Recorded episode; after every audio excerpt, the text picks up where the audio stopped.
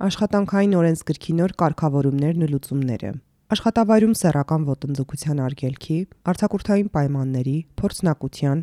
անչափահասների աշխատանքի եւ այլ հարցերի վերաբերյալ նոր կարգավորումները շուտով կիրառելի կդառնան։ Մայիսի 3-ին ազգային ժողովը երկրորդ ընթերցմամբ եւ ամբողջությամբ ընդունեց աշխատանքային օրենսգրքում փոփոխությունների ու լրացումների մասին օրենքը։ Այս օրենքով փոփոխություններ են նախատեսվում օրենսգրքի 266 հոդվածից 122-ում։ Փաստաթղթի հիմնավորման մեջ նշվում է, որ լայնածավալ փոփոխությունների նպատակը որոշ դրույթների համապատասխանեցումն է սահմանադրությանն ու միջազգային փաստաթղթերին, նաև օրենսդրական բացերի ու հակասությունների վերացումն է,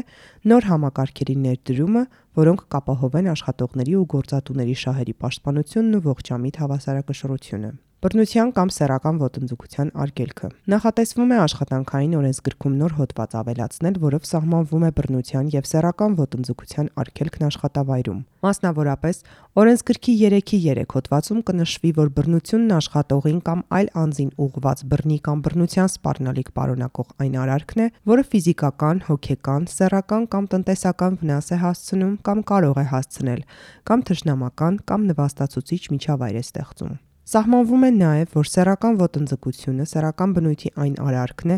որն ազդում է անձի աշխատանքի վերաբերյալ որոշումներ ընդունելու վրա կամ ստեղծում է արժանապատվությունը նվաստացնող կամ սոցիալական մեկուսացման դրդող աշխատանքային միջավայր։ Իդեպ,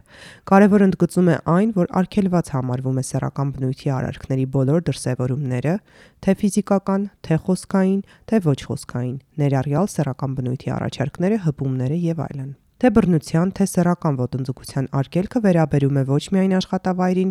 այլև բոլոր այն վայրերին, այդ թվում գործուղման, որտեղ անձն աշխատանքային պարտականություններ է կատարում։ Այս փոփոխության հիմքում աշխատանքի միջազգային կազմակերպության 2019-ին ընդունված բռնության եւ ոտնձգության կոնվենցիան է։ Իսկ 218-րդ հոդվածում կատարված փոփոխությունը հնարավորություն է տալիս բռնության եւ սեռական ոտնձգության դեպքում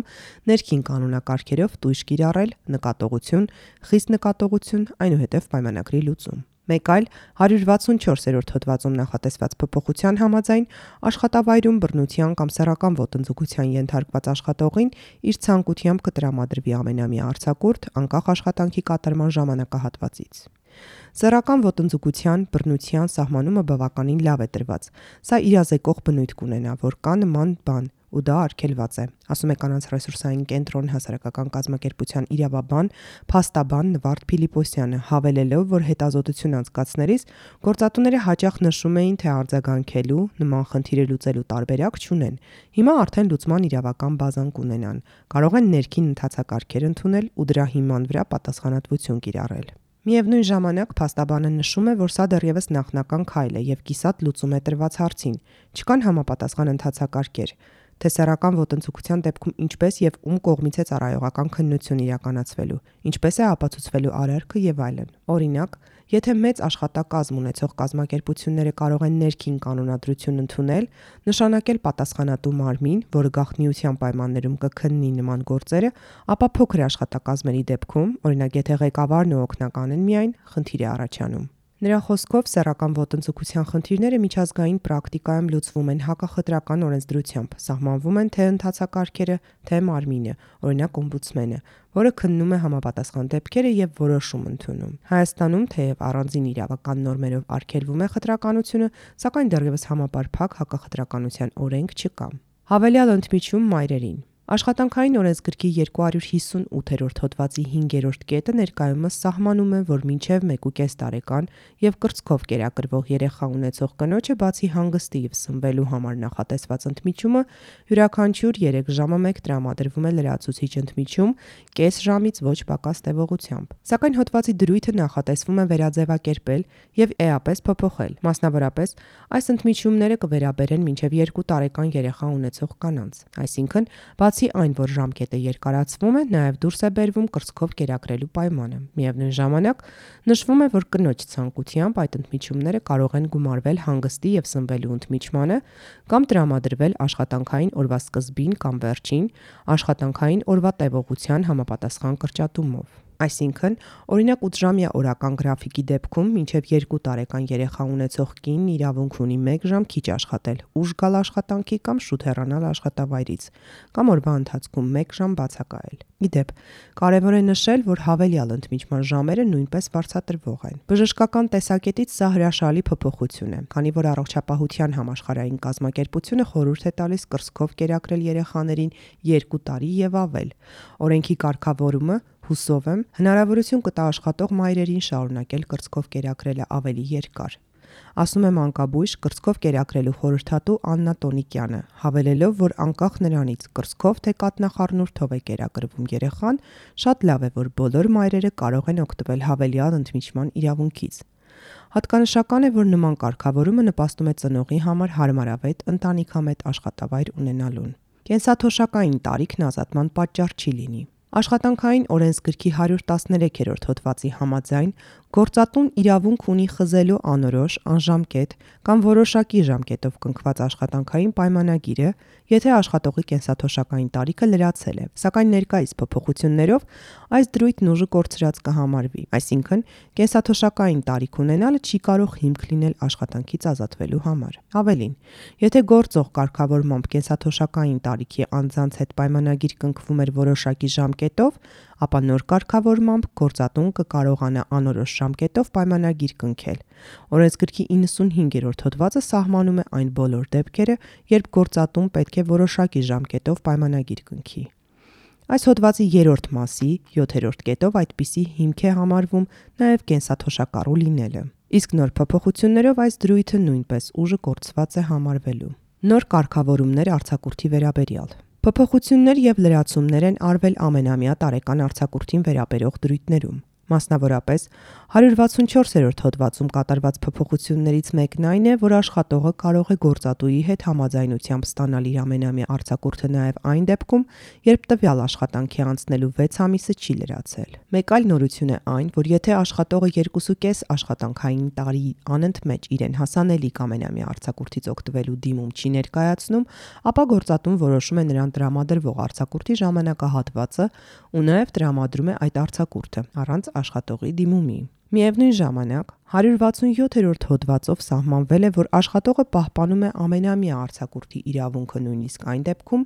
երբ այն չի տրամադրվել աշխատանքային տարվա ընթացքում։ Չօգտագործված արձակուրդը կամ դրա մի մասը կարող է տեղափոխվել եւ միացվել հաջորդ տարվա ամենամյա արձակուրդին։ Իսկ տեղափոխումը թույլատրվում է աշխատողի գրավոր դիմումի կամ համաձայնության հիման վրա։ Ավելին, Եթե գործատուն համապատասխան ժամկետներում աշխատողին չի տրամադրում ամենամյա արձակուրդը կամ դրա տեղափոխված մասը, ապա պարտավոր է տուգանք վճարել աշխատողին յուրաքանչյուր ուշացված օրվա համար նրա միջին ամսական աշխատավարձի 0.15%-ի չափով, բայց ոչ ավելի քան միջին ամսական աշխատավարձը։ Լիովին նոր արձակուրդի տեսակ է սահմանվում օրենսգրքի 174-րդ հոդվածով։ Նշվում է, որ գործատուի համաձայնությամբ օտար երկրյա ուսումնական հաստատություններում իր մասնագիտական որակավորումը բարձրացնելու կամ անմիջականորեն աշխատանքային պարտականությունների կատարման հետ կապված նոր գիտելիքներ ձեռք բերելու Դրանք զարգացնելու համար աշխատողին կարող է տրամադրվել ուսումնական արձակուրդ առավելագույնը 2 տարի ժամկետով։ Հաճախ լինում են իրավիճակներ, երբ աշխատողը, որը ցանկանում է բարձրացնել իր որակավորումը, կանգնում է աշխատանքը կորցնելու խնդրի առաջ։ Եթե հայաստանյան կրթական ծրագրերի դեպքում հնարավոր է համատեղումը, ապա արտասահմանի դեպքում խնդիրն ավելի բարդ է ասում է փաստաբան Գևորգ Սլոյանը, նշելով, որ փաստացի օրենսդրական մակարդակով այս հարցին լուծում է տրվում։ Արտաժամյա աշխատանքը Օրենսգրքի 145-րդ հոդվածով սահմանված են այն բացառիկ դեպքերը, երբ արտաժամյա աշխատանքը թույլատրվում է։ Այդ բացառիկ դեպքերից են, օրինակ, երբ հերթափոխային աշխատողը չի եկել եւ ընդհանուր աշխատանքի անընդհատությունը կարող է խաթարվել կամ անհրաժեշտ է գործատուի պայմանագրային պարտավորություններն անհապաղ կատարել։ Եթե ներկայումս գործատուն կարող է միայն բացառիկ դեպքերում արտաժամյա պահել աշխատողին, ապա օրենսգրքի 144-րդ հոդվածում կատարված փոփոխությամբ գործատուն իրավունք է ստանում նաև արտաժամյա աշխատանքի ներգրավել առանց բացառիկ դեպքերի արկայության, եթե աշխատողը տվել է իր գրավոր համաձայնությունը։ Օրենսդրական այս փոփոխություններով նման պահանջ է սահմանված նաև հղի կանանց, մինչև 1 տարեկան երեխա խնամողների, հաշմանդամություն ունեցող անձանց համար։ Այսինքն, նրանք նույնպես պետք է գրավոր համաձայնություն տան արտաժամյա աշխատանքի ներգրավվելու համար, ասում է Սլոյանը։ Ըստ փաստաբանի, սակայն, ինչպես գրեթե բոլոր իրավակարգավորումների, այս մեկի դեպքում եւս կարևոր է գործնականում կիրառությունը։ Թերևս ամենահաճախ հանդիպող խնդիրներից մեկն է արտաժամյա եւ չվճարվող աշխատանքը։ Եթե աշխատողն իր իրավունքը չի գիտակցում եւ չի պաշտպանում, մեկ թուղթ ավելել կստորագրի եւ կշարունակի իրականում իր կամքին հակառակ արտաժամյա աշխատել։ Իհարկե, լավ է նման կարգավորում ունենալը, բայց կարևոր է, որ այն կիրառվի այլ փոփոխություններ։ Բացի վերոնշյալը կատարվել են նաև մի շարք այլ փոփոխություններ։ Օրինակ, աշխատանքային պայմանագիրը կարող է կնքվել նաև հեռավար, փոստային կամ էլեկտրոնային կապով, այն կողմերի միջև փոխանակելով։ Կրճատվել են մինչև 18 տարեկանների աշխատաժամանակի տևողությունը։ Սահմանվել է, որ նրանք կարող են աշխատել միայն պարտադիր կրթության համար սահմանված ժամերից դուրս։ Նաև սահմանվել են նոր կարգավորումներ փորձնակության կամ պրակտիկայի մասին։ Գործատուն կարող է մեկանգամյա միջև 2 ամիս տևողությամբ աշխատանքային պրակտիկայի պայմանագիր կնքել մասնագիտական ուսհաստատություններում սովորողի կամ վերջին 1 տարում ավարտածի հետ։ Պրակտիկան կարող է լինել վճարվող կամ չվճարվող, սակայն այս հարցը, ինչպես եւ նաև մյուս բոլոր առանցքային հարցերը պետք է նկարագրված լինեն գրավոր պայմանագրում։ Իդեպ, փորձնակը կարող է աշխատել շաբաթական առավելագույնը 20 ժամ, 5 աշխատանքային օր, օրական 4 ժամ, պահպանելով հանգստի եւ սնվելու համար ընդմիջումները։ Մեկ այլ դրույթով սահմանվել է, որ հաստիկների կրճատման դեպքում աշխատանքում մնալու նախապատվություն է տրվում հաշմանդամության կենսաթոշակի իրավունք ունեցող նախկին զինծառայողին, ինչպես նաև ֆունկցիոնալության խորը աստիճանի սահմանափակմամբ հաշմանդամության կենսաթոշակ ստացող նախկին զինծառայողի կամ զոհված կամ անհայտ բացակայող զինծառայողի ընտանիքի անդամին։ Նշենք, որ աշխատանքային օրենսգրքում փոփոխությունների ու լրացումների մասին այս նոր օրենքը բացառությամբ որոշ դրույթների ուժի մեջ կմտնի պաշտոնական հրապարակումից 2 ամիս հետո, իսկ մինչ այդ այն պետք է ստորագրվի Հանրապետության նախագահի կողմից։ Հեղինակ Աստղիկ Կարապետյան,